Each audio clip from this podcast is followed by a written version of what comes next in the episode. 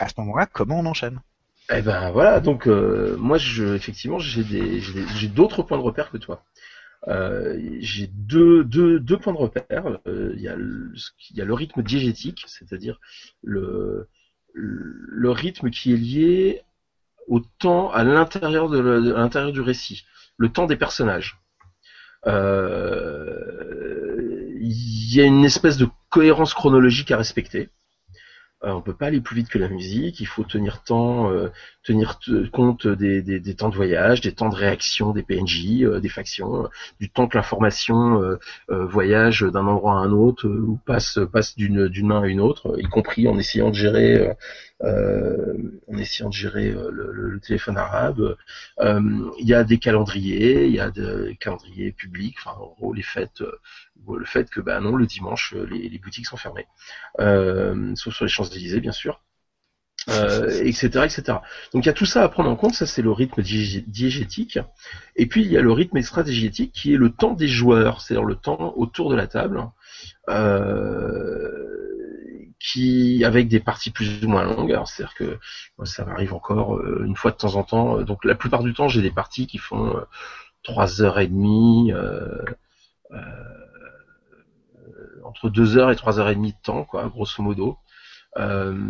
Et puis, de temps en temps, j'ai des parties qui vont faire 6, 7, 8h, 10h, ou un peu plus.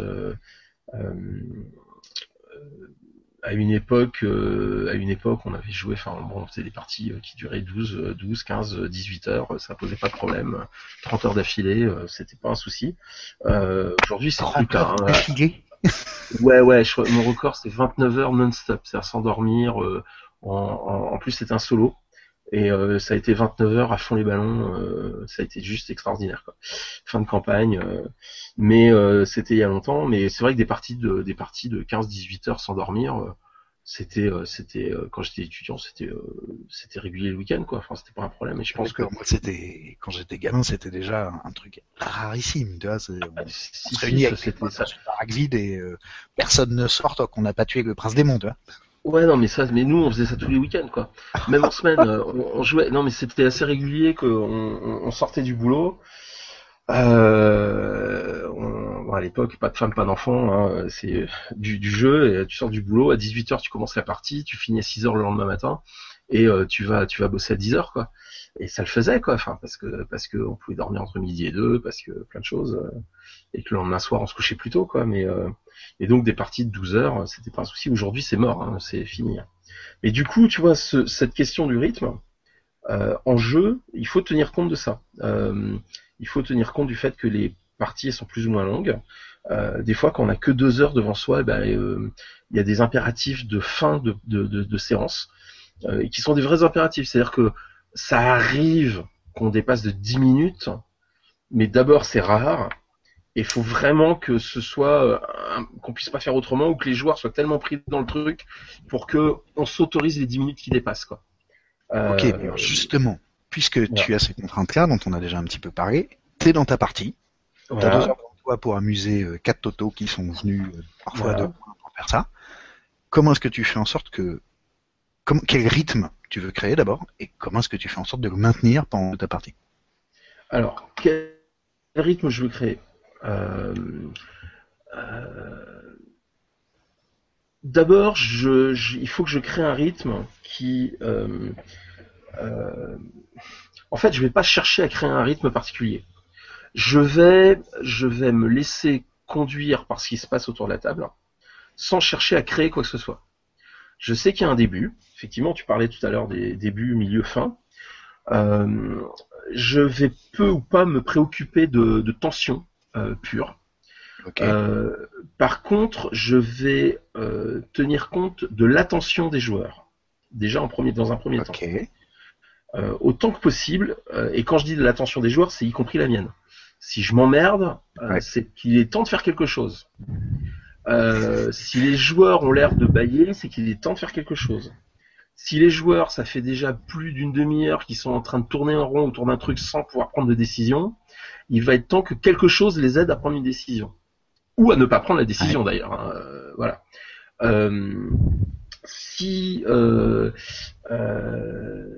donc moi, mon premier truc, ça va être ça. Ça va être de regarder, de voir comment les joueurs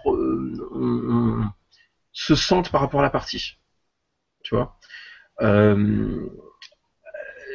ils sont excités, quand ils sont fatigués, quand ils ont un coup de mou, quand je sens que, ok, ce soir, c'est pas la peine de leur demander quoi que ce soit de réflexion. Par contre, ils ont très envie de lancer les dés. Ok, d'une manière ou d'une autre, ce soir, il y a une baston. Elle n'était pas prévue. C'est ça, ce soir, on va cogner sur des trucs. Et ce soir, on va cogner sur des trucs parce que ce soir, c'est ce que les joueurs ont besoin, c'est ce dont les joueurs ont besoin. D'autres soirs, ils ont plutôt besoin de faire avancer, ils vont plutôt avoir besoin de faire avancer le scénario principal. D'autres soirs, ils ont plutôt envie de faire avancer les scénarios liés à leur personnage. Et tout ça, ça se ressent, ça se discute, mais c'est pas forcément formalisé, c'est-à-dire qu'il n'y a pas une discussion du qu'est-ce que vous voulez jouer ce soir. Simplement, au moment où ils sortent leur perso, ils sont en train de faire un peu la récapitulation. Tu entends les désirs, tu entends enfin, il faut sentir, il faut arriver à sentir les désirs des personnages, enfin des joueurs plutôt. Et puis il faut aussi que tu fasses avec tes propres trucs. Si t'arrives un soir hyper fatigué, vaut mieux que tu lances quelque chose d'un peu actif dans lequel effectivement on va faire rouler les dés et il va se passer plein de choses et voilà, mais où il faudra pas forcément que tu réfléchisses beaucoup. Oui. Ou en tout cas que tu peux être amené à réfléchir, mais il faut pas que ce soit quelque chose qui te fasse prendre des risques de maîtrise. Oui. Ça peut pas être un moment où tu vas balancer des super secrets importants, où tu vas leur faire rencontrer un PNJ hyper balèze et hyper important, avec qui les négociations vont être super fines. Parce que si tu es complètement mort, tu sais que tu vas te rater, ou tu vas raconter des conneries, que ça va mal se barrer, ça va mal se passer. Donc vaut mieux être capable des fois de repousser d'une séance, voilà. Et pour autant, c'est là la grosse difficulté des fois. Tu ne peux pas faire une séance vide. Tu peux pas dire je suis fatigué ce soir, donc les gars, on va pas beaucoup jouer, ou on va faire des choses super pas graves, super pas importantes, on va faire du remplissage, parce que ça les joueurs ils le sentent. Donc quoi que tu proposes, de toute façon, et là on en revient à ce qu'on disait tout à l'heure, quoi que tu doives proposer durant la soirée, il faut que ça fasse du sens en termes de choix pour les personnages. C'est-à-dire que les personnages et les joueurs vont avoir des choix à faire, vont être amenés à jouer des trucs qui auront des conséquences, quoi qu'il arrive, qui auront des conséquences sur la suite. Ça peut pas être quelque chose qui n'a aucune conséquence. Tu sais, les fillers dans les séries. Trucs où il se passe un truc super important, et en fait, à l'épisode de la semaine suivante, en fait, c'est comme si c'était rien passé. Oui. Et c'est super grave. Moi, j'ai un rapport différent au moment de calme, y compris au moment de ralenti, puisque d'abord, j'utilise presque exclusivement des systèmes de jeu, enfin des mécaniques de jeu avec de l'attrition, où mécaniquement, il y a une part de mon rythme qui va venir du fait que quand les personnages, disons, plein de points, plein d'énergie pour faire plein de trucs, les choses avancent vite, ils tentent plein de choses, etc. Puis à un moment, ils en ont plus, et donc le temps que ça se renouvelle, les choses vont se calmer. Et une séance où moi j'arrive un peu crevé, et si j'ai la liberté par rapport à ma préparation, de dire ce soir ça va être calme, alors on peut se préoccuper d'autre chose. Et notamment ça peut être la grande séance sentimentale où en fait les PJ vont jamais décoller du LIWAC, mais ils vont passer la soirée à se raconter comment est-ce qu'ils sont arrivés là. Il y aura pratiquement que du roleplay. Moi-même, je n'aurai besoin d'animer que le PNJ et les grillons qui font cric autour. Et globalement, ça va être une soirée déballage de vie, si tu veux. C'est complètement possible. Je peux parfaitement me garder des segments quasiment contemplatifs où, après une longue escalade qui les a bien crevés, les PJ s'écroulent en haut de la montagne et on se garde une demi-heure pour décrire le paysage. Où je leur raconte la vallée, les petits nuages qui roulent au fond, le fait que quand les petits nuages s'écartent, on commence à voir le lac et qu'ils savent qu'au bout du lac, même s'ils peuvent pas le distinguer, il y a leur village qui est foutu comme ci, comme ça. Et que la route est longue et qu'il fait froid, et que je place l'ambiance. Puis, les joueurs ont un peu renouvelé leur perso, on peut recommencer à agir, et ils se repassent d'autres trucs. Mais de ce fait, je trouve toujours moyen d'exploiter les moments calmes pour faire des trucs qui m'intéressent, mais c'est aussi parce qu'effectivement, moi, les grands épanchements sentimentaux, contrairement à ce que toi tu me disais de tes parties, c'est un truc qui m'intéresse, puisque effectivement, si le thème, par exemple, c'est la guerre arrive et ça va être triste, c'est hyper important au moment où un PNJ va se prendre un carreau d'arbalète dans la tête, que cette tête, le contenu de cette tête soit déjà un peu contenu des joueurs, que ce soit pas juste ses cheveux blonds sont soudain éclaboussés de sang, mais qu'ils sachent que le mec il a des gamins, qu'il faudra aller leur annoncer sa mort derrière, que c'est un pote avec qui on a vécu ceci, cela, avec qui on avait discuté de tel truc, qui s'intéressait à ça, qui leur avait révélé tel aspect du monde, avec qui ils avaient établi telle relation, etc. Sinon, effectivement, j'ai pas de drama, quoi. Ben, moi, je vais pas utiliser ces moments comme de cette manière-là. C'est-à-dire, je vais avoir des moments, effectivement, des moments de calme. Ça arrive hein, assez souvent. Les personnages qui, pour une raison ou une autre, sont pas sur le front, sont en arrière ou sont en transition entre deux endroits où ça va locher un peu.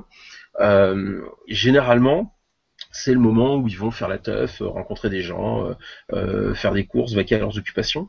Mais en fait, ma manière de faire pour gérer ces trucs-là, assez souvent, ça va être effectivement que, enfin, c'est arrivé par exemple sur du Nanochrome où les mecs ils organisent une grosse teuf pour l'anniversaire d'un DPJ ou d'un PNJ. Mais pendant ces grosses teufs-là, en l'occurrence, il va y avoir des galères et ça va être à eux de les gérer. Alors quand je dis des galères, c'est putain, il n'y a plus de glace, comment on fait pour refroidir les bières, comme c'est eux qui ont organisé la teuf, c'est eux qui vont aller chercher la glace. Forcément, ça va pas être si simple que ça. C'est un peu les vieux films avec Dudley Moore dans les années 80 où les trucs du genre tenue de soirée, non c'est pas tenue de soirée, c'était celui où ils boivent toute la nuit et ils se retrouvent dans des situations pas possibles. En l'occurrence, il va se passer des choses. Ce sera des choses légères, fun, amusantes, mais je maintiens un peu d'activité, pas forcément de tension, mais d'activité autour de la table, qui aura des répercussions, qui aura des conséquences, bonnes ou mauvaises, généralement bonnes parce que c'est des moments positifs. De rencontrer de nouveaux PNJ, d'obtenir de nouvelles faveurs, d'obtenir d'autres informations, etc. Voire de finir dans le lit d'un ou d'une PNJ, enfin peu importe. Ça arrive aussi, mais je vais pas laisser les choses se dérouler sans rien. Il va se passer des trucs, il y aura des rencontres, il y aura des discussions, il y aura des événements. Mineurs, enfin en tout cas des situations, mais il se passera des choses. Et par contre, tu parlais d'attrition, et c'est vrai que moi j'ai une utilisation de l'attrition, j'utilise énormément de systèmes à attrition aussi, attrition de ressources et autres, ressources personnelles et ressources de groupe, enfin, etc. Et moi j'utilise en fait cette attrition pour créer de la tension dont tu parlais. C'est le fait qu'il y ait un acte 1, acte 2, un climax, aussi, etc.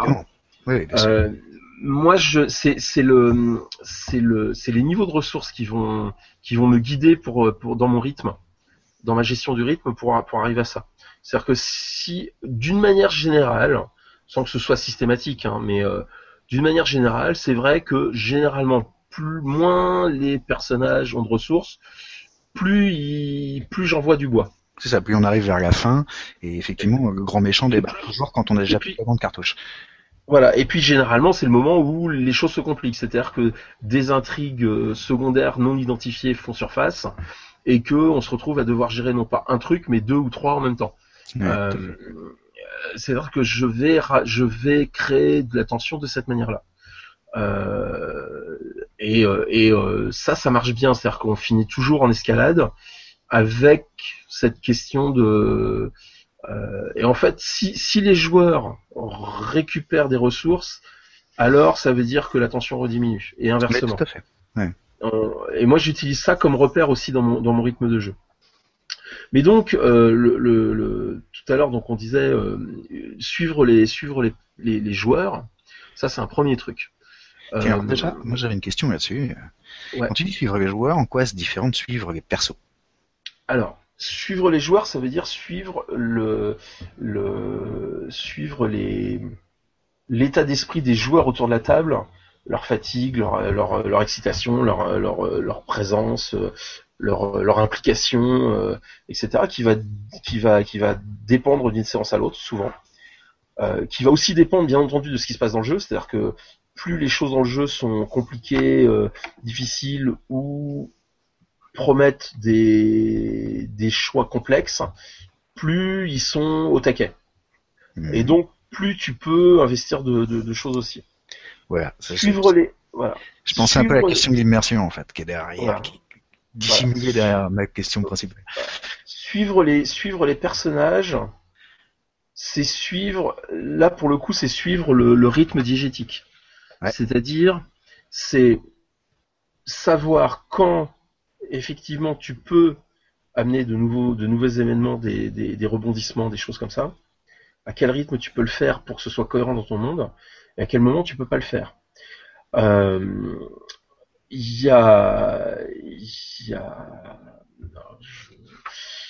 C'est pas évident à faire, mais il faut arriver à mêler les deux. C'est-à-dire que tu dois, dans certains cas, être capable de créer des ellipses pour que le temps de jeu corresponde au temps autour de la table. C'est-à-dire que si tu vois que les joueurs commencent à bailler un peu, enfin ou à plus savoir trop quel chat tord la queue et qu'ils sont un petit peu dans l'expectative, mais que en jeu les personnages ne sont pas encore prêts chronologiquement à obtenir telle ou telle révélation, alors il faut accélérer les choses. Mmh. Ça peut être soit accéléré parce que les événements vont plus vite que prévu, mais pourquoi est-ce qu'ils vont plus vite que prévu ? Il faut trouver les solutions, les réponses, enfin ça s'improvise, mais il faut réfléchir à ce genre de choses, ou inversement faire des ellipses, dire quelques jours plus tard, gna gna gna. Mmh. Ce qui est aussi une bonne méthode de faire.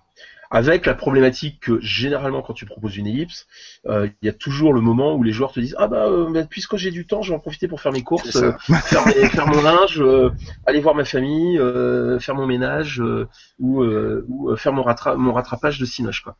Bon, et ça se gère aussi. Et si les joueurs à ce moment-là te ramènent là-dessus, ça veut dire que quelque part ils ont envie de ça.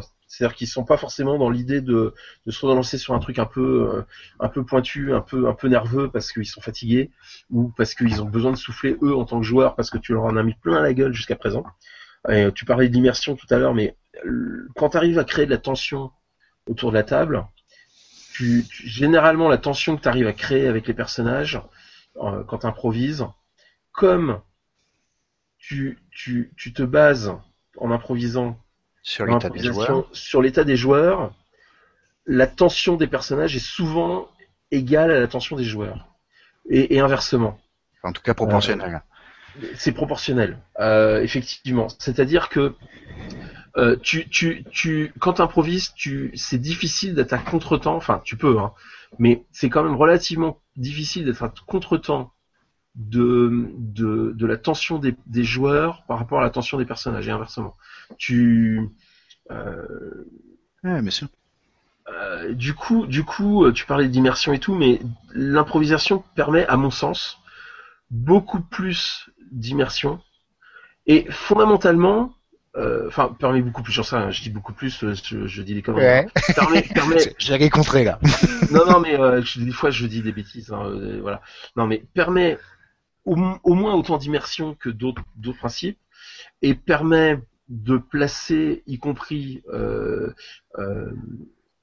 drama ou le sentiment dont les joueurs ont envie ou ont besoin au moment où ils ont besoin de l'avoir. Tout à fait. Je suis assez d'accord. C'est pour ça que je parle d'être un MJ embusqué, c'est que t'attends le bon virage, t'attends le bon moment pour envoyer tes trucs. Voilà. Et évidemment, il faut réguler ça avec... moi qui ai des intentions et des prévisions, je suis obligé de pondérer les deux. Mais oui. C'est clair que ce n'est généralement pas quand les joueurs sont en train de se faire des blagues, morts de rire et d'une humeur particulièrement entreprenante, que je vais leur envoyer le grand truc larmoyant dont je voudrais que ça brise leur petit cœur. C'est pas le bon moment. Au-delà de suivre les persos, de réagir à l'immersion, aux sentiments des joueurs et à ce que tu peux amener pour les sentiments des personnages, etc., tu avais mentionné un certain nombre de distorsions possibles dans le rythme diégétique ou extra-diégétique. Ouais, il y a des dangers. Enfin, il y a des choses à faire. Enfin, il y a des trucs auxquels il faut faire attention, qui sont des vrais problèmes, qui peuvent casser le rythme, notamment en relation avec le fait que tous les joueurs doivent s'amuser. Ouais. Tous les joueurs doivent faire des trucs, doivent avoir des choses à faire à un moment ou à un autre dans la soirée. Et on ne peut pas les laisser sans rien faire pendant trop longtemps, sinon ils décrochent. D'accord. Donc, parmi les problèmes qui peuvent se poser, c'est effectivement quand les personnages se séparent, qu'on fait 5 groupes de 1, ou 4 groupes de 1 et un groupe de 2, ça arrive. Ça arrive aussi quand il y a une spécialisation trop importante des rôles. Le technicien matrice qui fait son run tout seul dans son coin pendant 2 heures, ou le magicien terre des rêves, terre médiane des rêves qui effectivement à chaque fois qu'il lance un sort focalise l'attention pendant 10 minutes sur lui, ça finit par poser des gros soucis. C'était un des, par exemple, c'est aussi un des problèmes dont je parle dans White Lies sur les courses poursuites. En disant, c'est compliqué de gérer des courses-poursuites en jeu, en réalité, parce que on va se retrouver dans des configurations type le transporteur, avec un mec au volant et 3 personnages qui accrochent leur ceinture de sécurité et qui attendent que ils arrivent à destination. Ce qui est toujours très problématique, sauf à trouver les outils pour régler ça, encore une fois. Ouais. N'est un problème que ce qu'on ne peut pas résoudre en réalité. Tout à fait. Il faudra que tu nous en parles de ces fameux outils à un moment, mais oui. Sur cet aspect-là, justement, comment t'attaques ça, comment tu gères ça, avec tes impératifs de rythme dus à l'improvisation et au format particulier de tes parties. Alors, déjà, donc. Pour tous les outils que je peux avoir, d'abord j'ai des générateurs de matériel de jeu. Ok. C'est quoi un générateur de matériel de jeu? Alors c'est un certain nombre d'outils que j'ai fini par formaliser un peu au cours des âges, qui me permettent de relancer la machine de manière intelligente. À chaque fois, j'ai besoin de le faire. Et de créer du matériel de jeu à chaque fois que j'ai besoin de le faire. Je vais te demander un exemple concret, parce que ça fait plusieurs fois qu'on parle de relancer la machine. Livre-nous les secrets. Les secrets. Bon, un des premiers trucs que j'utilise, c'est le coup des questions de base que le MJ doit se poser quand une nouvelle situation émerge ou quand les joueurs veulent faire quelque chose. Tu parlais tout à l'heure de créer des obstacles qui sont intéressants et qui produisent du choix. L'un des moyens pour toujours proposer des choses intéressantes, c'est de se poser des questions sur le moment en termes d'obstacles et de conséquences possibles des choix des joueurs. Par exemple, quand les joueurs veulent accomplir un truc, tu peux effectivement leur laisser faire, parce que tu dis que c'est le moment. Je veux un exemple concret, monsieur. Alors, un exemple concret.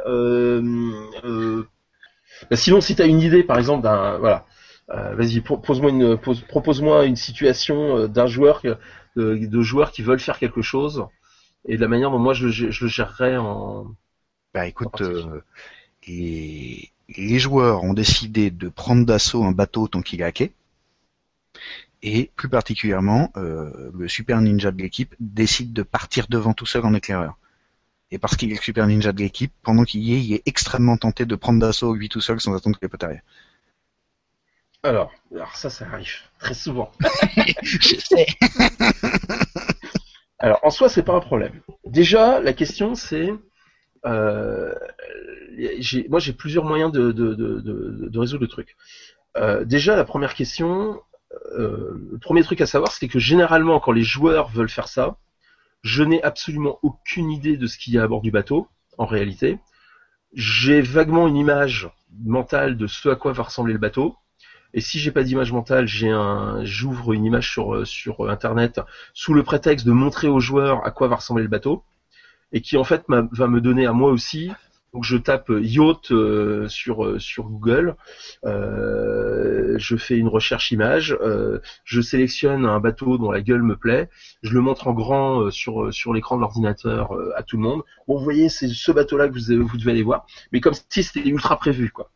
Et en fait, moi, ça va me donner des images. Donc déjà, je visualise tout d'un coup à quoi va ressembler le bateau. Après, bon, j'ai ma culture personnelle en me disant, bon, ça va être une marina, qu'est-ce que... Bon, voilà. Donc je pose une situation comme ça. Ensuite, je me pose des questions. D'abord, qu'est-ce que les mecs veulent faire ? Ça va dépendre beaucoup de ce que les joueurs ont besoin de faire à bord. C'est-à-dire, ils veulent le prendre d'assaut, mais c'est juste pour le faire sauter, pour y piquer des trucs, pour y trouver quelqu'un, pour y planter des preuves. Ils veulent partir avec le bateau. Ah, ils veulent partir avec le bateau. Très bien. Bon. Et là, je me pose des questions toutes bêtes. Est-ce qu'il y a des obstacles ? Est-ce qu'il y a quelque chose qui peut se passer mal ? Est-ce qu'il y a quelque chose qui peut les empêcher d'arriver à faire ça ? Ensuite, est-ce que il y a des conséquences probables, immédiates ou futures, qui peuvent se poser par rapport au fait qu'ils piquent ce bateau-là en particulier ? Ensuite, est-ce que il y a de la concurrence ? Est-ce qu'il y a d'autres personnes qui ont des vues sur ce bateau ? Alors là, ça peut être simplement les propriétaires, hein, mais ça peut être une autre équipe qui a décidé de voler ce bateau-là pour une autre raison. Ou une équipe du GIGN qui doit faire un raid parce qu'il y a de la drogue à bord du bateau, etc. Et que ça tombe à la même minute. Et que ça tombe à la même minute. Je m'en fous, c'est pas grave. En soi, voilà. Donc je me pose une série de questions de ce type-là. Parmi les questions, ça va être aussi est-ce que là, maintenant, tout de suite, il y a un super truc que j'ai envie de mettre en scène parce que juste, ça me ferait trop triper que je profite de cet instant et du fait que ça va se passer à bord d'un bateau pour mettre en scène un truc un peu étrange, un peu nouveau, un peu exceptionnel, etc. Genre, ils vont monter à bord et il y a un cadavre à bord, quoi. Genre une nana qui a été assassinée et qui est en bikini sur les couchettes dans le salon du yacht. Et ils le trouvent pas forcément tout de suite, quoi. Donc je vais réfléchir à tout ça. Alors, quand je dis réfléchir à tout ça, c'est cette liste de questions, je l'ai intégrée dans ma maîtrise il y a longtemps. Je l'ai inclus dans plusieurs de mes ouvrages, donc c'est pas compliqué de les retrouver. Mais moi, j'ai inclus ça dans ma maîtrise, et quand je me retrouve face à ce genre de situation, ça va assez vite. Généralement, c'est quasi instantané, ou en tout cas en 3 minutes, une minute et demie, j'ai les réponses. Et à partir de là, je peux lancer les choses. Et donc, je vais pouvoir créer, grâce à ces questions-là, créer des situations qui vont impliquer que les joueurs vont avoir des problèmes et qu'il va leur falloir résoudre ces problèmes. D'accord. En faisant des choix. D'accord ? Ça va être des... Jusque-là, voilà. Tu viens de produire du jeu. Donc, voilà. C'est surtout la question du rythme. Alors, tu gères le fait que mon ninja soit parti tout seul devant. Alors, je vais gérer ça de deux manières. Je vais gérer ça essentiellement par un découpage du dialogue très fractionné. C'est-à-dire que je ne fais pas une longue séquence sur le ninja en avant pour revenir ensuite sur les autres, mais je découpe sur des temps très courts l'avancée du ninja et ce que font les autres, même si les autres derrière ne font rien. Et je m'arrange autant que possible pour faire avancer un petit peu le ninja et le laisser sur un cliffhanger. C'est-à-dire lui l'amener toujours soit à des je fais ça mais je lui donne pas de réponse, ok très bien on va voir dans 2 minutes et je m'occupe des autres joueurs, soit à des ok et là tu vois 1-1-1 et je lui décris un truc super, mais il faudrait qu'il réagisse tout de suite, mais je m'occupe des autres joueurs. Mmh. Et en fractionnant la parole de cette manière-là, je parviens à... En fait, je gère quasiment une intrusion de ce type-là comme je gérerais un combat, c'est-à-dire avec des rounds très courts, et chacun a son round, et pas plus. Et chaque round, c'est une action ou une suite de petites actions. Voilà. Et donc, je vais créer le truc comme ça. Après, j'ai d'autres outils. Par exemple, je vais pouvoir utiliser éventuellement des cartes d'intrusion, puisque c'est une intrusion. Avec notamment le fait que, ok, toi t'es le ninja, t'es en avant, mais c'est les autres joueurs qui vont tirer les cartes d'intrusion. Et donc, enfin, qui vont tirer les péripéties d'intrusion, et donc ils vont te mettre des trucs dans la gueule. Ça t'apprendra à passer devant, connard. C'est ça. Voilà. Si tu pars sans nous, on va te faire chier. Voilà. Et en l'occurrence, ça m'est arrivé plusieurs fois, effectivement, où les groupes sont séparés. Bah, c'est pas grave. Le groupe qui est en intrusion gère les résultats des tirages et des descriptions des autres joueurs qui sont pas en intrusion. Et comme ça, tout le monde joue, quoi. Voilà. Et donc, tu crées le. Alors, tous les personnages ne jouent pas, mais tous les joueurs jouent. Ouais. Et ça maintient du rythme. Parce que si tu laisses les joueurs ne pas jouer, c'est un problème. Alors, c'est un vrai problème puisque en fait, les personnages en réalité sont complètement tributaires des joueurs. Si le joueur s'endort, le personnage n'est plus là. Ouais. C'est tout bête, hein, c'est tout con. Donc la priorité, c'est quasiment tout le temps, ça reste le personnage, enfin ça reste le joueur, la priorité. Enfin, de mon point de vue, c'est pas toujours vrai. Il y a toujours des cas un peu limites, etc. Mais en général vrai, quoi. C'est en général vrai. Donc déjà, je vais gérer les choses comme ça. Ce qui me ramène pas mal vers la notion de montage alterné dont je parlais dans le carnet numéro 13 sur la mise en scène inspirée de l'audiovisuel, où on fait du montage, pour le coup, façon Lost, par exemple, où on a un troupeau de personnages séparés, et puis on va montrer un bref instant de machine qui court dans la forêt poursuivie par le monstre, puis un bref instant d'un type qui est sur la plage et qui entend le bruit du monstre et qui se dit « Mon Dieu, il faudrait peut-être faire quelque chose, peut-être que quelqu'un pourrait être en danger », puis on passe immédiatement à quelqu'un d'autre qui était dans la forêt en train de couper du bois et qui voit une ombre passer au loin, puis on revient sur la nana qui court, puis etc. Et c'est complètement comme ça, ouais. C'est complètement comme ça. C'est la mise en scène... c'est en tout cas moi par la mise en scène que je le conçois, mais on arrive à la même chose. Oui. Tout à fait. Oui. Donc ça c'est un premier truc, ouais. Voilà. Yep. Alors, les trucs suivants.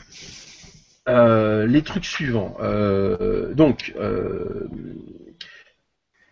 quand tu te retrouves face à des problèmes de spécialisation. Bon là il y avait un peu la spécialisation du ninja, mais la spécialisation du matriciel ou de la jolie poupée qui doit séduire ou de etc. C'est un peu la même chose en fait. C'est-à-dire que il faut t'arranger pour que le problème ne soit pas unidimensionnel. Oui. Et que donc ok, le mec dans la matrice va faire des choses, ou le mec dans la voiture va faire des choses, mais pendant ce temps-là, les autres joueurs, ils doivent pas rester. Enfin, les autres personnages vont d'une manière ou d'une autre avoir autre chose à faire. Il y en a un qui va devoir passer des coups de fil pour obtenir tel ou tel truc, tel autre qui doit pirater justement la matrice pour avoir tous les feux verts, le troisième qui, etc. Tu t'arranges pour que d'une manière ou d'une autre, le problème ne soit pas unidimensionnel. Et tu t'arranges pour qu'il n'y ait pas de une. Enfin, quand tu poses des problèmes, tu t'arranges aussi pour qu'il n'y ait pas une solution possible, ou une seule solution évidente. Mmh. Plus exactement, s'il y a une solution évidente, il faut qu'elle ait suffisamment de conséquences compliquées pour que ce soit pas la solution évidente. Et donc, ça oblige tout le monde ça oblige tout le monde à réfléchir, notamment parce que je crois que c'est dans le bouquin de Brand et Coralie là, sur la théorie du jeu là, enfin, sur la manière de mener les parties où j'ai pu passer ça, où effectivement il parle du fait que le jeu de rôle est une activité collective et que les interdictions du non t'as pas le droit de parler parce que ton perso est pas là, ça fait juste chier la plupart du temps, pas toujours. Des fois c'est important, mais des fois on s'en bat les couilles et c'est bien que tout le monde participe à trouver des solutions. Et encore une fois, on en revient au fait que le joueur est plus important que le personnage. C'est-à-dire que les joueurs vont s'amuser à trouver des solutions, même si c'est qu'un seul de leurs personnages qui au final résout l'action. Ouais. Tu vois. Donc déjà là aussi tu élimines une partie des problématiques de séparation ou de spécialisation des personnages. Alors c'est rigolo parce que moi justement je gère ça par la préparation. C'est-à-dire que plutôt que de me poser les questions que tu mentionnais sur l'instant, d'avoir besoin de trouver une image du bateau, ça fait partie typiquement le truc que j'aurais préparé. Si ça se trouve, je n'aurais que la photo du bateau. Mais la photo du bateau au moins prête. Et quand je peux prévoir les choses, j'ai ça. C'est-à-dire que je sais que les joueurs doivent rejoindre un grand château fort dont ils doivent prendre possession. La recherche sur la photo du château fort, je l'ai avant, y compris les plans au sol, etc. Mais en l'occurrence, de la manière dont je maîtrise, des fois je vais commencer une séance de jeu. Je sais vaguement qu'à un moment qu'ils vont faire des trucs et qu'à un moment donné donc pendant qu'ils sont en train de jouer, il s'avère que ils vont avoir besoin d'un bateau et que donc ils vont voler un bateau. Mais ça se décide en 3 minutes et ça se réalise dans les 5 minutes qui suivent et donc la recherche elle se fait au moment où j'en ai besoin en fait. Ça roule. Alors effectivement moi toujours à la prépa, j'ai tendance à créer des épreuves ludiques qui ont, comme tu le disais, plusieurs paramètres et qui souvent sont conçus pour l'équipe d'abord. Souvent à l'intérieur de cette épreuve qui concerne toute l'équipe, je vais avoir des petits morceaux d'épreuves, de petits challenges, etc., qui vont concerner différents membres de l'équipe à différents moments, avec des implications entre elles. Par exemple, le fait que on est dans une poursuite en bagnole, il y a celui qui conduit, et puis il y a le type qui a descendu la lunette arrière et qui mitraille sur les véhicules qui les poursuivent. Ça en fait déjà 2 d'occupés. Il y en a un 3e qui a la place du mort et qui la carte et qui rappelle au pilote que certes il faut échapper aux méchants de derrière, mais ce serait bien qu'on arrive à tel endroit parce que c'est là qu'il faut qu'on aille. Ouais. Multiplier les paramètres pour que tout le monde participe et me poser comme toi, même si je le fais d'avance, et la question pour toutes les épreuves qui vont prendre justement un peu de temps, les trucs que j'ai l'intention de développer, de comment est-ce que je vais impliquer tout le monde. Et effectivement, je vais parfois jusqu'à dissocier complètement le joueur du perso, souvent parce que dans mes groupes de PJ, il y a en fait des petits PNJ qui courent avec eux. Ils sont pas forcément petits, mais bon, il y a toujours des PNJ avec, et ces PNJ sont en fait jouables. Et ça veut dire que si par hasard le groupe est pris dans un combat, que ce combat prend de l'importance, éventuellement parce que je lui en ai moi MJ donné, je voulais qu'il en ait, ou parce que les joueurs ont déclenché un combat dans une situation qui a potentiellement où il y a potentiellement tellement de danger qu'on va y consacrer du temps et il faudrait que ce soit bien fait, etc. Alors, le type qui joue un diplomate et qui n'a vraiment rien à faire dans ce combat, je lui refile la fiche du garde du corps. Oui, tout à fait. Ou tu fais en sorte qu'il ait... moi, en tout cas, je m'arrange pour qu'il ait des trucs à faire à côté du combat, pendant ce temps-là. Ou qu'il ait... Oui, il y a effectivement d'autres options. Il y a plein d'options. Un des trucs qui m'amuse beaucoup, qui est de pousser des PJ absolument pas préparés pour dans les situations où donc ils sont les moins doués. Donc effectivement, le moment où le combat est en train de mal tourner et où il s'avère que la présence du diplomate et le fait que lui ait les mains libres, que personne lui tire dessus pour l'instant, pourrait faire basculer le combat en faveur des PJ. Donc qu'est-ce qu'il va inventer? Est-ce qu'il va avoir des réflexes du style comme je sais que tous mes petits camarades voient dans le noir, j'éteins la lumière, est-ce que il ne peut pas au moins occuper un ennemi pendant un instant en lui tapant dessus avec son gros bouquin? Bref, mais globalement soit on trouve un moyen d'impliquer le joueur via son perso, soit on trouve le moyen de lui filer un autre perso, soit on a dès le départ prévu une épreuve qui fasse en sorte que tout le monde ait du boulot. Et puis, mon alternative à moi dans ces cas-là, c'est quand je laisse les PJ construire l'épreuve, parce que c'est eux qu'on construit le plan. Et là, en général, certes, ça prend du temps, alors, et ça pose des problèmes de rythme, mais si mes joueurs conçoivent, par exemple, une intrusion, s'ils veulent se rendre dans la forteresse de Bilib, quand ils vont concevoir leur plan, ils vont concevoir leur plan par rapport à ce que leurs personnages savent faire. Et si j'ai un pilote d'Overcraft dans le groupe, il y a des chances pour que X utilise un Overcraft. D'ailleurs, que s'ils ont un sniper, ils vont sans doute tabler sur la présence du sniper. Tout dépend vraiment de ce que tu veux obtenir. Alors, clairement, moi, le fait de donner d'autres personnages, etc., temporairement, ça, c'est un truc que je fais assez régulièrement. Des fois sur plusieurs séances. Ça me dérange pas spécialement d'avoir des vignettes extérieures pendant un temps. Voilà. Ensuite, pour tout ce qui est plan et tout ça, moi j'ai d'autres méthodes. Hein. J'ai les points de plan, j'ai les règles d'intrusion. Ce qui fait qu'encore une fois, j'ai écrit justement ces règles-là dans la double optique de ne pas perdre de temps autour de la table à préparer des plans, parce que j'ai vécu ça pendant longtemps sur pas mal de parties où effectivement on passait des samedis entiers, samedi après-midi entier à préparer des trucs. Alors c'était intéressant, mais au final, j'ai fini par trouver ça stérile, et j'ai fini par trouver ça d'autant plus stérile que mon temps de jeu se réduisait. Ouais. Plus mon temps de jeu s'est réduit, plus le temps passé en discussion oiseuse m'a semblé terriblement néfaste, justement au rythme des parties. Alors ça, je suis complètement d'accord avec toi. Voilà. D'un autre côté, les discussions ne sont pas forcément oiseuses, et ça peut être intégré au gameplay.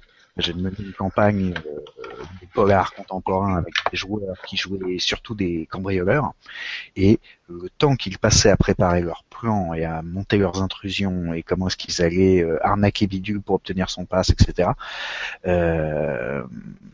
était d'autant plus important que, outre le fait que c'était un moment généralement très roleplay, ça générait une tension considérable pour la séance où on allait exécuter le plan. Et puis ça faisait partie de notre gameplay, c'est-à-dire que je mettais moi au point des obstacles hyper tordus, hyper complexes pour des joueurs que ça amusait justement de passer du temps à trouver un moyen de les passer. Alors, encore une fois, là pour le coup on est dans l'intention. C'est-à-dire que toi tu préparais des obstacles à l'avance, c'est-à-dire que tu t'amusais à prévoir des puzzles et des problèmes, et eux s'amusaient à les résoudre à l'avance. Oui. Voilà. N'ayant pas de temps de préparer des puzzles, tout à fait. Et n'ayant plus suffisamment de temps de jeu pour les perdre en discussion. Alors je dis pas que j'élimine toutes les discussions, attention, hein. Les joueurs peuvent quand même régulièrement prendre du temps pour se mettre d'accord, décider d'objectifs communs, savoir comment ils vont résoudre tel ou tel problèmes qu'ils peuvent etc., qu'ils peuvent trouver. Mais en l'occurrence, la discussion va plutôt, pour moi, se poser sur le fait de savoir est-ce qu'on fait l'intrusion ou est-ce qu'on la fait pas, plutôt sur comment on fait l'intrusion. Oui, je comprends très bien. La discussion, elle va avoir lieu, mais sur cette question, et elle va être problématique dans les choix, avec des choix très différents, selon qu'on y va ou on n'y va pas. Parce que ça induit des tas de conséquences très différentes. Donc en l'occurrence, c'est là où moi je vais poser les choses, et du coup ça fait des discussions qui généralement vont durer un quart d'heure, 20 minutes, une demi-heure quand vraiment on prend notre temps, quoi. Ce qui sur une séance de jeu n'est pas problématique. Mais de la même manière que je passe pas une heure sur des combats. Un combat c'est un quart d'heure, une demi-heure maxi. Quand ça dure une heure, c'est que le combat est vraiment important, enfin, et super important pour la soirée et pour l'aventure. Tu vois ? Tout à fait. Faut que ça reste proportionnel. Et effectivement, je comprends tout à fait que les discussions oiseuses, c'est-à-dire celles qui en fait n'aboutissent à rien, doivent être exclues le plus possible à partir du moment où déjà le temps de vrai jeu, où on fait avancer des trucs, où on joue nos persos, etc., est limité. Et ça, effectivement, je te rejoins. Plus je t'en passe. J'essaie d'accélérer ces aspects. Oui. Inversement, l'autre jour, les personnages enfin les joueurs devaient choisir le nom de leur meute à Loup-garou, puisqu'ils venaient de passer leur rite de passage, et donc ils étaient officiellement une meute complète, avec un esprit totem, etc. Et il aurait fallu, enfin, et donc on a mis 1 heure, 1h20 pour trouver le nom, c'est-à-dire une moitié de séance, mais c'était important. Parce que, à travers ce nom, à travers les choix qu'ils ont faits, d'abord on a beaucoup rigolé sur parce que il y a beaucoup de déchets forcément, et des idées à la con qui partent dans tous les sens, mais le nom était censé les représenter sur l'ensemble du reste de la campagne. Donc ça prend sens dans ces conditions qu'on prenne du temps pour faire ça. Donc il faut pas non plus esquiver ce genre de choses. Mais c'est vrai qu'il faut, et c'est là ça fait partie des problèmes de rythme. Quand j'ai 3 heures devant moi, alors en comptant, mettons 20 minutes avant pour qu'il y ait l'introduction de la séance, la récapitulation, etc. Donc 3h20 de jeu. Il y a 3 heures de jeu effectif. Sur ces 3 heures de jeu-là, je dois être capable de placer plein de choses, au moins 3 ou 4 trucs différents. Donc 3 ou 4 trucs différents, ça veut dire une demi-heure, 3/4 d'heure par truc maxi, quoi. Tu vois, donc il faut que ce soit tenu. Et c'est marrant, j'y arrive beaucoup mieux à la table quand je maîtrise que quand on est en train de discuter à bâton rompu comme ça, par exemple. J'avais fait la remarque. J'ai failli faire une super blague, genre c'est marrant, on a la même problématique à Radio Horrible. mais sans déconner, mais c'est peut-être parce qu'on se voit pas. Hein, c'est, voilà. Mais la vraie question. Du rythme, c'est d'arriver à faire en sorte que les joueurs donc ne perdent jamais le rythme, ne perdent jamais le fil. Et pour ça donc, alors moi j'ai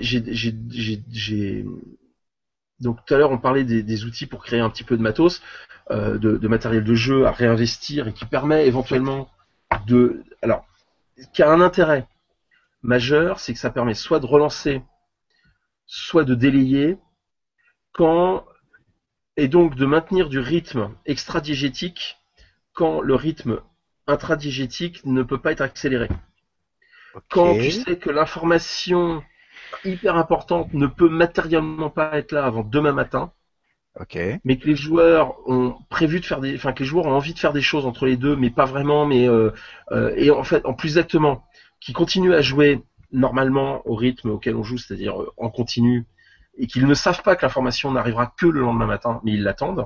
Ok. Il te faut des trucs qui vont te permettre de relancer, de maintenir l'attention, de maintenir l'attention des joueurs en un seul mot, et éventuellement l'attention en 2 mots autour de la table, sans pour autant amener l'information qui doit arriver que le lendemain matin plus tôt. Ouais. Et pour ça, par exemple, j'ai des choses comme les galères que j'avais mis en place, qui est un peu l'équivalent des cartes de persécution dans Ultra, mais c'est les galères dans Nanochrome. Enfin, et puis après, donc ça, c'est des choses que les joueurs peuvent sortir par eux-mêmes. Et toi, tu peux les réutiliser sans leur dire dans d'autres contextes, en leur balançant des problématiques aussi bêtes que votre évier est bouché, qu'est-ce que vous faites ? Et boum, tu vas gagner 10 minutes, ça va t'utiliser 10 minutes dans la partie, et si tu choisis un bon problème, c'est 6 heures pour les personnages. Ah oui. Et du coup, tu peux amener les trucs de manière logique, en ayant bloqué les personnages, mais sans avoir bloqué les joueurs. Tu vois ?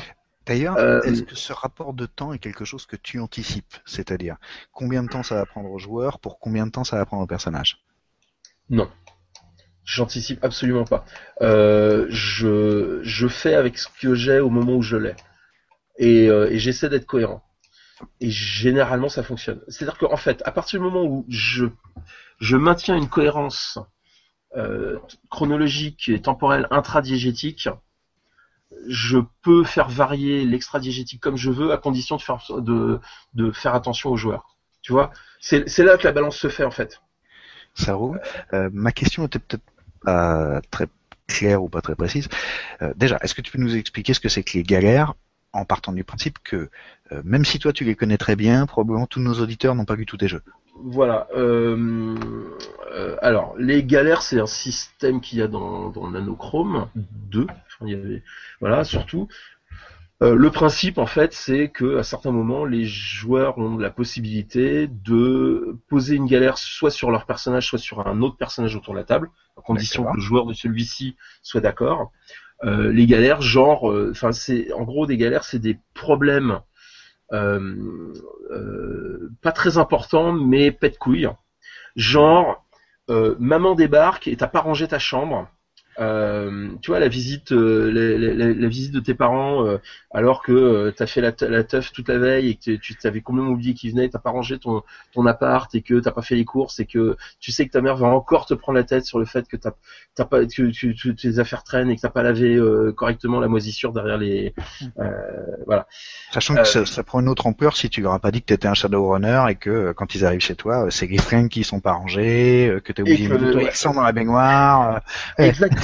Alors, bien entendu, c'est-à-dire que voilà, ça va être des trucs genre truc tout con, mais ce matin-là, t'étais en mission jusqu'à 5h du mat, et le problème c'est que t'avais complètement oublié qu'à partir de 6h, toutes les rues devant chez toi étaient bloquées parce que c'est la fête de quartier, qu'il va y avoir du bruit toute la journée, du monde toute la journée, et que ta bagnole est partie à la fourrière.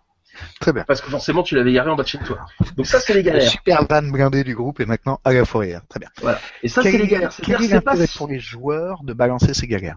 Qu'est-ce qui les incite à les utiliser ? Généralement, les joueurs, donc quand tu les balances pas toi-même et tout, quand le système le permet, ces galères sont généralement un moyen de récupérer des ressources.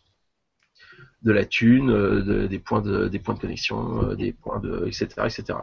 D'accord. En gros, c'est on est en train de couler en termes de ressources et on n'a pas fini de faire tout ce qu'on voulait faire, etc. Et ben je me fous des galères comme ça qui vont me bouffer du temps de jeu, de personnages. Pas forcément beaucoup de temps de jeu, hein, parce que ça peut être géré assez vite, hein, sauf si tu décides de compliquer, mais ça va bouffer du temps au personnage, mais ça va me permettre de récupérer des trucs. Sauf que mon personnage, il est bloqué pendant un certain temps pour régler ce truc-là. T'as les mêmes problèmes avec... Enfin, t'as deux autres systèmes comme ça qui sont les petits boulots. J'ai mon boulot de Shadowrunner habituel, avec le groupe, etc. On a une mission super importante en cours. Mais là, j'ai besoin d'un peu de thunes pour me refaire des munitions. Bon, bah, la nuit prochaine, j'ai été embauché pour servir de garde du corps sur une opération de contrebande. Donc, c'est un petit boulot. Ça va pas être très compliqué. Ça va éventuellement... on verra comment ça tourne et ça va se gérer très vite. C'est juste que mon perso est bloqué pendant un temps, qu'il y a des risques éventuels. Mais si on s'en sort, ça me fait de la thune. Et donc, je pourrais me racheter des munitions. Il y a aussi les renvois d'ascenseurs. Voilà. Les renvois d'ascenseur, c'est le contact, quoi. Ouais, alors t'as les renvois d'ascenseur, donc parce que t'as des points de connexion pour activer tes contacts et tes relations. Mais qui a dit que c'est toujours les joueurs qui avaient besoin d'appeler les contacts pour obtenir d'eux des services. Des fois, les contacts, ils sont dans la merde, tout pareil. Des fois, c'est la maman des contacts qui vient leur rendre visite et il faut absolument planquer le corps qui était dans la baignoire. Ça. Et donc, pareil, il y a des mécaniques qui permettent, d'une part, de régler ce problème-là, et puis de récupérer des trucs derrière.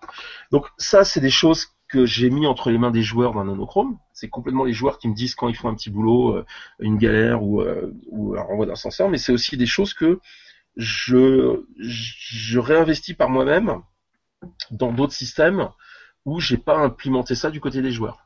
Mais par contre, j'utilise pour gérer le niveau gérer le rythme et gérer les distorsions de rythme autour de la table et extra et intra diégétique. Ça me permet d'avoir des éléments de gestion du rythme. Voilà. Ok. C'est intéressant parce que la cohérence diégétique, pour moi, c'est pas un problème, c'est une base. C'est là-dessus que je construis. Oui. Même si le temps des parties, lui, il est ludonarratif et qu'effectivement, on le modélise comme on veut et on le façonne comme on veut. Et chez moi, c'est pas tellement que je rajoute des choses, c'est que je décide du temps de jeu et en partie, disons, qu'on va accorder à différents éléments, et quels sont les trucs qu'on développe, quels sont les trucs qu'on accélère et quels sont les trucs qu'on zappe carrément. Alors là encore, en termes de système de jeu, en tout cas de mécanique, ça dépend de la manière dont tu as modélisé le truc, et ce machin sur lequel tu ne veux pas passer trop longtemps va être réglé en un jet de dés, un petit peu de description. Ce machin sur lequel, au contraire, ça t'intéresse d'accorder une demi-heure de partie, éventuellement, tu vois, sur la décision des joueurs, parce qu'ils ont très très envie de faire ça, bah tu vas le développer un peu plus, je vais créer des obstacles exprès, je vais le compliquer, voilà. Et puis, il y a les choses qui vont être, pour le coup, devenir extrêmement plantureuses par intérêt des joueurs. C'est-à-dire que si il s'avère que là, ce sont non pas les joueurs qui se séparent, mais qui se rassemblent exprès, que j'ai un joueur qui était juste parti faire les courses, que on décide d'y mettre un petit challenge et que le marchand essaye de l'arnaquer un peu, que le perso du garde du corps décide de s'en mêler. Alors, je vais inventer des obstacles pour lui. Et quand je dis je vais inventer, c'est généralement je les ai déjà inventés, je vais juste les sortir à ce moment-là. Et donc, au fur et à mesure que les joueurs, via leurs personnages, vont s'impliquer de plus en plus nombreux dans cette scène va enfler. Encore une fois, faut pondérer ça avec les intentions, avec ce qu'on peut faire de l'ensemble de sa séance, etc. Mais moi, c'est voilà, moins que je rajoute des trucs, que je passe mon temps à changer à quel point j'enfle ou je dégonfle l'importance de certains trucs. C'est un peu des vases communicants, si tu veux.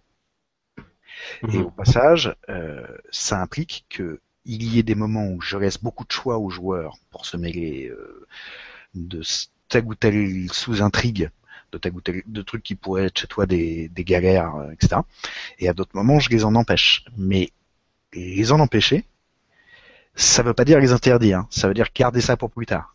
Par exemple, le coup de la chambre pas nettoyée au moment où des gens de l'entourage arrivent, ça peut complètement être évacué en leur disant par l'interphone, ah oui, mais là j'allais sortir, alors si vous voulez on peut aller prendre un café ensemble dehors, mais moi faut que je sois à tel endroit à tel moment, et je le garde pour plus tard. Ils vont revenir. Parce qu'ils vont dire, ah oui, mais on venait t'apporter tel machin, le super tapis qu'on a acheté pour ton emménagement. Et alors, t'as commencé à se dire, qu'est-ce qu'on va pouvoir faire avec ce tapis ? Le cadeau d'emménagement va-t-il servir à emballer un corps d'ici pas très longtemps ? Et non, c'est surtout que l'ancien avait des taches de sang dessus, ça tombe bien. C'est ça. Merci maintenant de m'aider à garder mon intérieur propre quand je tue des gens. Bref, en tout cas, voilà. Pour moi, empêcher, c'est donc pas nécessairement interdire, c'est souvent repousser ça pour un moment approprié. Et d'une certaine manière, je vois ça comme animer une réunion avec un ordre du jour. Ça veut pas dire qu'on peut pas y rajouter des trucs. Ça veut pas dire que on va pas tout traiter. Juste, on choisit les moments. Et si quand on commence à discuter d'un aspect qui n'arrange finalement pas le rythme à ce moment-là, il peut être repoussé et réintroduit plus tard. Au passage, c'est pour ça que dans mes propres contextes, alors univers, scénar, ce que tu veux, hein, mais j'essaye constamment d'avoir des ralentisseurs et des accélérateurs de situation qui me permettent de faire éclore un truc au moment où ça m'arrange. Par exemple, des joueurs se sont pris la tête avec une faction qu'ils commencent seulement à connaître. On a tous envie que ça finisse en grosse confrontation, mais je préfère par exemple garder ça pour ma fin de séance ou pour la séance d'après. Bon, je vais trouver un moyen de ralentir la confrontation. Par exemple, au moment où tout le monde commence à avoir la main sur son flingue et à se faire des signes, genre je prends celui de gauche, tu prends celui de droite, les flics arrivent. Et bon bah tout le monde est obligé de se disperser, et les flics se pointent, il y a un problème, non mais là tout va bien, etc. Et ça tu le prépares à l'avance, certes, alors pas nécessairement, je sais simplement que dans mon contexte, il y a tels et tels éléments qui peuvent produire telle et telle situation, et que à ces petits éléments, je leur attache à chacun un certain nombre d'accélérateurs ou un certain nombre de ralentisseurs, et qui sont pas forcément très préparés. Il y en a que j'ai plus besoin de préparer parce que tu vois le coup des on allait se battre et puis on va être obligé de garder ça pour plus tard. Alors, je l'ai fait tellement de fois que je connais une grande partie des trucs. Et c'est pas toujours les flics qui arrivent, et parfois c'est la petite sœur du caïd qui rentre à ce moment-là avec ses copines, et d'un seul coup, il y a un troupeau de gamines de 14 ans qui reviennent du shopping, qui envahissent l'entrepôt alors qu'on était en train de faire un deal de drogue, et donc tout le monde branche ses affaires, on se rappelle, et puis on reprend rendez-vous, c'est ça. Raincheck. À d'autres moments, ça va être des accélérateurs de l'ordre de... les joueurs ont effectivement prévu... veulent cette confrontation le plus vite possible. Il s'avère que malheureusement, pour une raison X ou Y, assez fréquemment intradiégétique, donc lié à la cohérence de la fiction, ce n'est pas disponible. Donc je vais inventer des accélérateurs qui peuvent être ou de la narration, j'entends on fait des ellipses, on passe à autre chose, je leur dis bah écoutez, 2 jours plus tard, vous êtes enfin en situation de rencontrer les mecs, ou ça peut être des si tu veux, des précipiteurs de situation. Il s'avère que le deal aurait dû prendre 2 jours, donc la confrontation aurait dû prendre 2 jours, lorsque soudain, un contact DPJ les appelle pour dire « J'ai absolument besoin de vous demain matin à l'autre bout du pays. »« Ah ouais, mais nous, on a des trucs à finir, débrouillez-vous. » Bon, bah, alors, ils rappellent en disant, bon, il faut que ce soit maintenant. Oui, mais là, il y a toujours les petites sœurs qui sont en train. Bon, bah, on fait ça ailleurs, je m'en fous. Juste, faut que ce soit maintenant. Bon, bah. Ouais. Et ces petits éléments-là, en fait, n'ajoute pas grand-chose et ne retire pas grand-chose aux situations. C'est juste où j'augmente le frottement, où je lubrifie, tu vois. Mais j'y pensais pas quand j'ai préparé le truc. J'avais d'autres éléments dont je voulais parler juste après qui finalement jouent dans une autre dimension. Et là, qui jouent sur un autre axe. Mais c'est vrai que ces éléments accélérateurs, ralentisseurs, c'est des choses que j'utilise en réalité aussi. Mais c'est très très fortement lié à la cohérence de l'univers. Pas forcément la cohérence diégétique en elle-même, mais la cohérence de l'univers. C'est-à-dire que j'ai pas besoin d'une cohérence de récit a priori. Il faut que le récit soit cohérent a posteriori. C'est-à-dire une fois qu'il a été joué, il faut qu'il ait été joué de manière cohérente. Mais du coup, je m'arrange.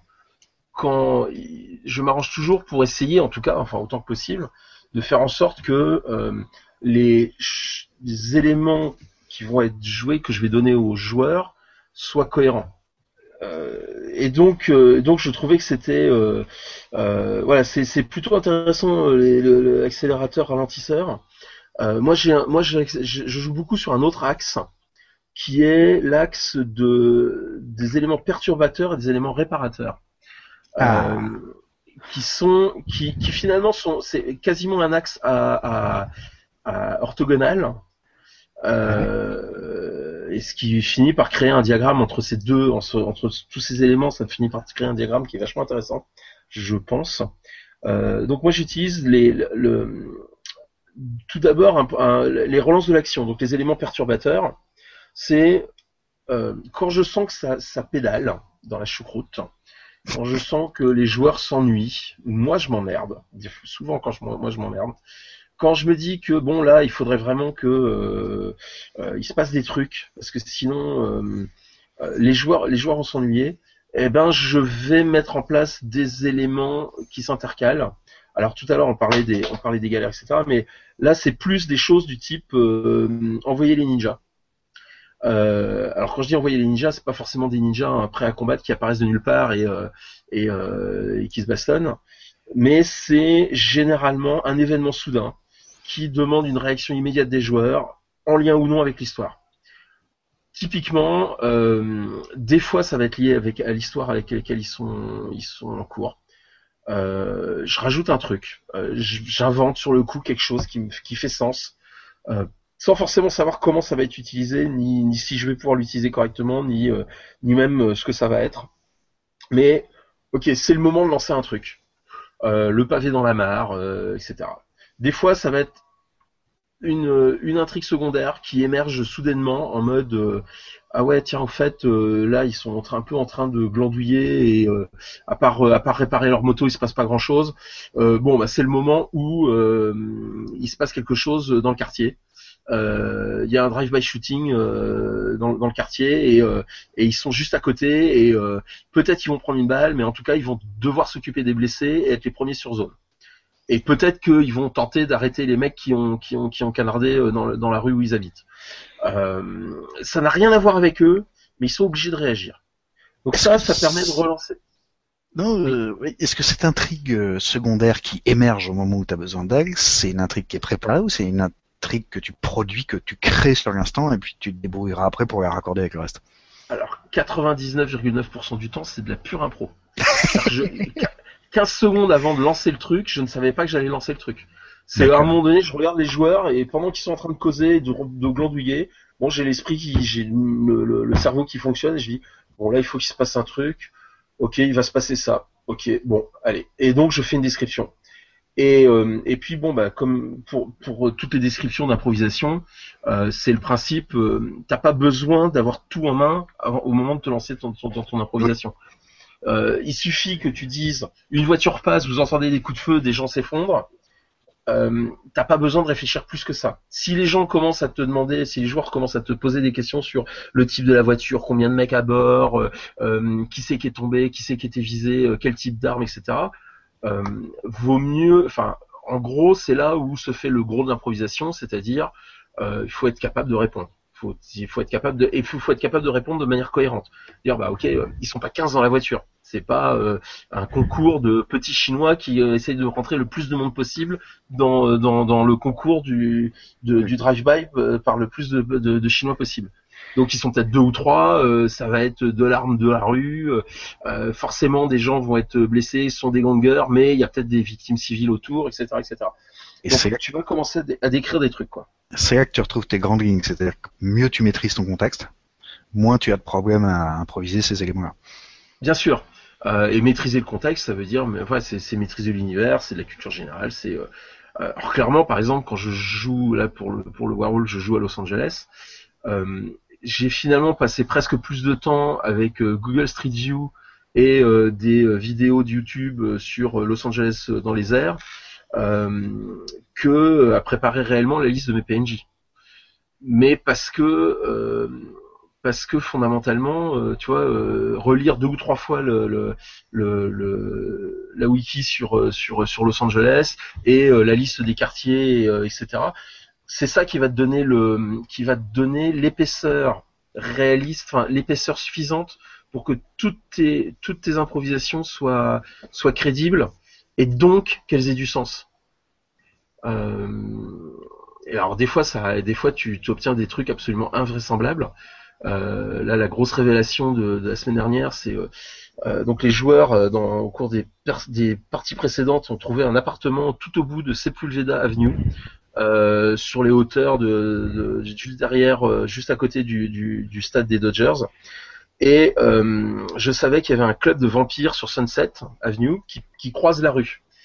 Mais Sunset Avenue, c'est 20 km et Sepulveda, c'est 25 km aussi, quoi. Et je regarde dans Los Angeles by Night l'adresse, je rentre l'adresse dans Google Maps et le club est en bas de la rue DPJ. Donc voilà, tu vois, ça fait. Oui, sauf que quand ils ont emménagé, je n'aurais pas décrit le fait que le club était là. Mais c'est pas grave, tu vois. Donc c'est là où il peut y avoir des petites distorsions quand tu prépares pas assez. Mais pour le reste, bon, c'était assez fun quand même, quoi. Mais donc, ouais, tu t'envoies des choses, et c'est les choses que t'envoies, tu vas les envoyer parce que ça permet de relancer un petit peu d'action. Ça permet, et puis surtout, ça permet de forcer des décisions. Si les gens sont en train de se poser des questions, si les joueurs sont en train de se poser des questions sur ce qu'ils vont faire ensuite, alors et qu'ils savent pas de se décider et qu'ils ont pas toutes les informations, alors d'une manière ou d'une autre, il faut que les informations arrivent. Et d'une manière ou d'une autre, il faut qu'il y ait des choses qui les incitent à ne pas rester dans le statu quo et à avancer. Je comprends très bien qu'on envoie des ninjas, mais alors, moi, ma préoccupation, non seulement de cohérence à l'intérieur de ma fiction, mais également d'intention narrative, implique que ça peut pas être n'importe quel ninja. Faut qu'ils aient un sens, non seulement en termes tu as diégétique, c'est les ninjas de qui, pourquoi est-ce qu'il débarque à ce moment-là, qu'il rapporte la choucroute, etc. Puis ensuite, il faudra que, d'un point de vue plus sémantique, de manière générale, l'arrivée des ninjas, elle ait un sens en termes de tension dramatique, et qu'elle raconte, encore une fois, qu'elle ait un propos. si tu veux. Par exemple, les ninjas vous tombent dessus parce que dans l'univers où on est, vous avez commencé à dérouler des secrets importants et que vous le sachiez ou non, ces secrets emmerdent du monde suffisamment pour que les ninjas qui sont liés à la notion de secret, ne serait-ce que parce qu'ils sont tous masqués et qu'ils arrivent nuitamment sans faire de bruit, etc., il y a un lien, donc c'est ça que vous allez prendre. Et donc, si par hasard on est dans des histoires de barbarie, ce sera pas des ninjas, ce sera des orques avec des cimetières, bref, il faut que ce soit un peu cohérent avec mon propos, avec mes thématiques. C'est là que ça m'aide, moi, considérablement, d'avoir dans mes munitions ludonarratives préparé des événements perturbateurs qui sont cohérents avec le scénar, c'est-à-dire non seulement avec la fiction, mais avec la narration et avec éventuellement les éléments de jeu, c'est-à-dire les trucs que je veux effectivement mettre en œuvre dans mes épreuves ludiques, c'est-à-dire les challenges que je veux jeter sur les joueurs. Et ce qui m'embête en général avec les éléments perturbateurs, c'est le fait que ça ne fait souvent que repousser l'indécision. Si tu envoies les ninjas parce que les joueurs étaient en train de glandouiller ou n'arrivaient pas à se décider sur la direction qu'ils allaient prendre, bah une fois qu'ils ont repoussé les ninjas, ils sont renvoyés à la case précédente. Et c'est pour ça que moi j'aime bien les prévoir de telle manière que d'abord ils vont avoir une présence dans le scénar préalable. C'est-à-dire que généralement quand je sais que je vais avoir un scénar qui va nécessiter l'arrivée des ninjas à un moment, ces ninjas ont déjà été mentionnés, ces ninjas ont déjà été aperçus. Et non seulement ils vont me servir à faire monter la tension, par exemple, les PJ partent en vadrouille, ils sont dans la contrée sauvage, et pour autant, la nuit, quand ils montent leur bivouac, ils s'aperçoivent qu'il y a un autre feu, un peu derrière eux, sans doute quelques kilomètres, à un endroit où ils se sont arrêtés pour faire des trucs un peu plus tôt dans la journée, qui semblerait indiquer que quelqu'un les suit. Et puis cette idée de « des gens vous suivent » va être de plus en plus présente et va se rapprocher au fur et à mesure que je raconte mon histoire, qu'il se passe des événements, etc. Une fois que j'aurai un peu amené l'idée « des gens vous suivent » et que éventuellement on l'aura développé, par exemple, les joueurs savent très bien qui les suit, ou savent très bien pour qui bossent les gens qui les suivent. Au moment où j'aurai à les envoyer, ils ne sont plus complètement nouveaux. Ils ne m'obligent plus à les raccorder après coup au reste de mon histoire. Ils sont déjà introduits dans l'histoire. Donc, en gros, quand j'ai besoin de pouvoir jeter une pierre dans le lac pour éclabousser les PJ parce qu'ils sont en train de traîner, j'ai déjà prévu quelle pierre et je leur ai déjà montré les cailloux que j'avais en main. Ouais. Moi, il y a deux raisons pour lesquelles j'ai pas besoin forcément que les ninjas aient du sens. Petit 1, dans la manière dont je joue, le monde existe en dehors des personnages. Oui. Donc, le récit peut inclure des éléments qui ne concernent pas directement les personnages. Typiquement, deux personnes qui ont rendez-vous au coin de la rue pour un rendez-vous amoureux peuvent très bien être impliquées dans un accident de voiture, dans un accident de circulation, juste ne serait-ce qu'en tant que témoin, et que du coup les 2 heures qu'ils auraient dû passer à l'hôtel à côté, eh ben ça va être 2 heures pendant lesquelles ils vont devoir répondre aux flics parce qu'ils ont été les témoins immédiats de la rencontre d'un autobus et d'une voiture. Typiquement, c'est le genre de choses qui peut arriver à des personnages. Donc les événements de ce type-là n'ont pas besoin d'être obligatoirement rattachés au récit initial et au voilà. Ensuite, le deuxième truc, c'est que moi, j'utilise ces relances, comme je te le disais tout à l'heure, j'utilise aussi ces relances comme élément de synchronisation entre le temps intradiégétique et le temps extradiégétique. Mmh. Quand les personnages ne vont pas assez vite pour les joueurs, ou inversement, c'est des choses qui me permettent de rétablir une cohérence et un rythme. Et encore une fois, on revient au problème du rythme pour moi, c'est-à-dire comment t'arrives à gérer les deux trucs ensemble à l'intérieur d'une séance de jeu, et comment t'arrives à faire en sorte que il se passe constamment des choses pour les joueurs, mais pas forcément pour les personnages, ou inversement. Donc voilà ma position en fait par rapport au ninja. Mais c'est vrai que clairement, si tu veux quelque chose de préparé, c'est mieux d'avoir des ninjas préparés et qui de toute façon, il faut qu'il y ait... Non mais il faut de toute façon que quand on voit ce genre d'événement, il faut que ces événements soient toujours hyper cohérents avec le cadre. Il faut qu'ils soient cohérents avec l'univers. Sinon, tu sautes le requin, quoi. Enfin, c'est la fin de la campagne, quoi. Ça m'est arrivé hein, dans des vieilles campagnes quand je savais pas encore faire, où je balançais des trucs qui étaient tellement énormes que 2 séances plus tard, la campagne était finie, quoi. Enfin, elle partait en volo parce que plus personne n'avait envie de jouer. Et moi, je savais même plus comment continuer. Enfin, c'est clair. Après, ce qui est cohérent avec la narration est aussi vachement dépendant du genre. Par exemple, si j'ai bien compris ce qu'on s'est raconté jusqu'ici, tu mènes de manière beaucoup plus pulp que moi.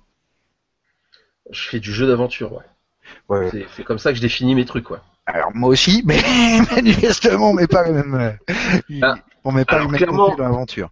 Moi, c'est plus la momie que Dr. Jivago, si tu veux aller parler. Ça. Alors que moi, c'est plutôt, si on commence à faire des références de bouquins, la condition humaine ou la voie royale, si tu veux. Il y a quand même de l'aventure, mais c'est de l'aventure où on se prend un peu la tête. Et où il y a des bateaux, etc. Et des grandes ambitions perdues, et oh mon Dieu, bref. Et donc, effectivement, ça nécessite, ou ça ne permet pas, pour être plus exact, le même genre de survenue d'événements subis. C'est dans un univers, dans un jeu, dans un genre narratif où de toute façon on est déjà en train de voler des canonnières pour s'enfuir du Yangtze, l'arrivée des ninjas, c'est globalement cohérent. Enfin, on se doute qu'il y en a, on s'est fâché qu'un type il y a 3 scénars, il est tout à fait capable de nous avoir dénoncé le ninja, pourquoi pas. Comme on a déjà eu des extraterrestres la semaine dernière, à la limite, c'est cohérent, ça fonctionne dans le paradigme en question. Lorsque tu as finalement un univers qui est manifestement plus restreint, qui est moins inclusif, qui se concentre davantage sur des éléments plus quotidiens, plus psychologiques, tu peux moins envoyer ce genre de trucs. Tu peux le faire des fois, mais faut pas que ce soit un ressort trop fréquent, parce que sinon justement tu décrédibilises ton univers qui n'est pas censé contenir trop de ce genre de trucs. Ah bah clairement, si t'envoies les ninjas alors que tu joues au désert des Tartares, tu passes à côté du principe du jeu, quoi. Alors après, le désert des Tartares RPG, ça risque d'être un peu chiant, mais... mais bon.